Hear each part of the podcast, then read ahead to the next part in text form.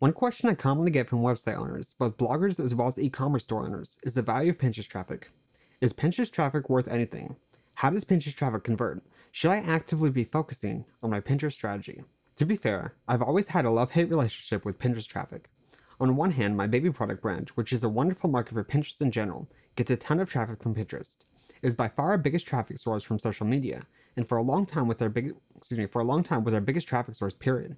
At the same time, it was also our poorest converting traffic source, converting seven times worse than organic Google traffic over the course of a year. Why is that, and is there anything you can do to make Pinterest traffic more valuable? I'll cover both of these in just a moment. The problem with Pinterest traffic. I've said for a very long time now that traffic on its own is a vanity metric. Unless your entire business is built around ad revenue, which is a you know very bad idea, the traffic on its own really isn't worth anything. With a business, your goal is to move a buyer closer and closer to a sale. This starts by getting your brand in front of people that stand a shot at ever converting in the first place. Here's the thing about Pinterest these viewers are about as top of the funnel as you can possibly get. They are not browsing Pinterest to buy, they are not shoppers. In fact, the very nature of Pinterest, I mean, think about it, is built around saving things for later. I mean, really, the, the whole idea of a Pinterest board is to collect things you like around a given topic. But how often do people actually go back and view their boards, let alone take action on anything they've saved? Very, very few. Even those that click through to your website likely have no intention of making an immediate purchase. Pinterest users are looking for ideas, inspiration, entertainment. Pinterest isn't entirely bad, however. That being said, there is value in Pinterest traffic, and its power comes in numbers. Pinterest can be incredibly valuable for sending very large volumes of traffic to your website, making it a great way to build general brand awareness and familiarity. Unlike most social media channels, pins may continue to drive traffic years into the future.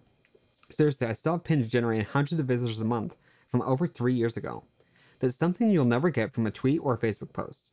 And let me be clear, even though Pinterest is one of the worst performing channels when you compare numbers, it still converts a bit. I mean, less frequently, but you know, conversions are there.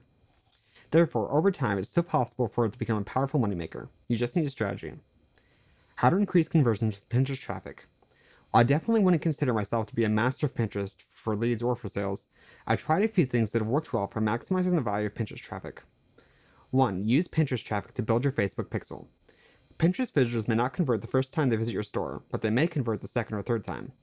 Utilize Pinterest as a way to segment website visitors based on interest. For example, if you're a kitchenware company and a person clicks through to an article about baking chocolate cakes, you can infer that this person has an interest in baking desserts, cakes specifically. Then you can use this audience to retarget cake baking accessories to them on Facebook. The click on its own from Pinterest may not lead to a sale, but it does indicate a certain level of interest, which is valuable in itself.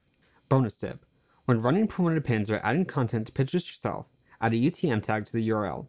This will allow you to populate your custom audiences specifically with people who originally came through Pinterest, allowing you to separately track retargeting ads that run to Pinterest visitors versus retargeting ads that run to everybody else.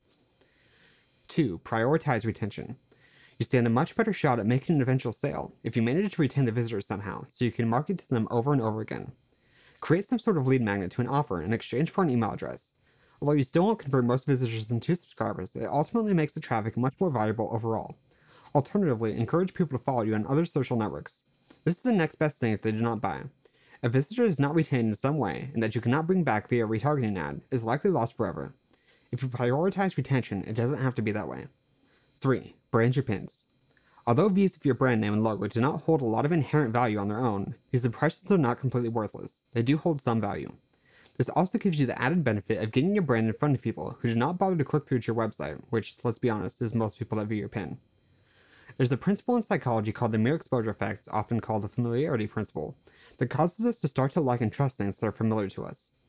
If your logo manages to get in front of people multiple times and they actually see it, there's a chance it could increase their likelihood of finally clicking through or aid slightly with conversion when they ultimately choose to do so. Conclusion when utilizing Pinterest for business, it's vital that you look beyond just the pure traffic numbers. It's exciting to see hundreds or thousands of visitors a day coming to your website from Pinterest, but unless that traffic has taken some further action to escalate their relationship with you, such as becoming a lead or purchasing a product, then that traffic really isn't worth that much. That being said, if you have an active strategy in place for utilizing Pinterest traffic, it can become a bit more powerful. I'd love to hear about your experience with Pinterest and how you're utilizing it to build your business. To your success, James McAllister.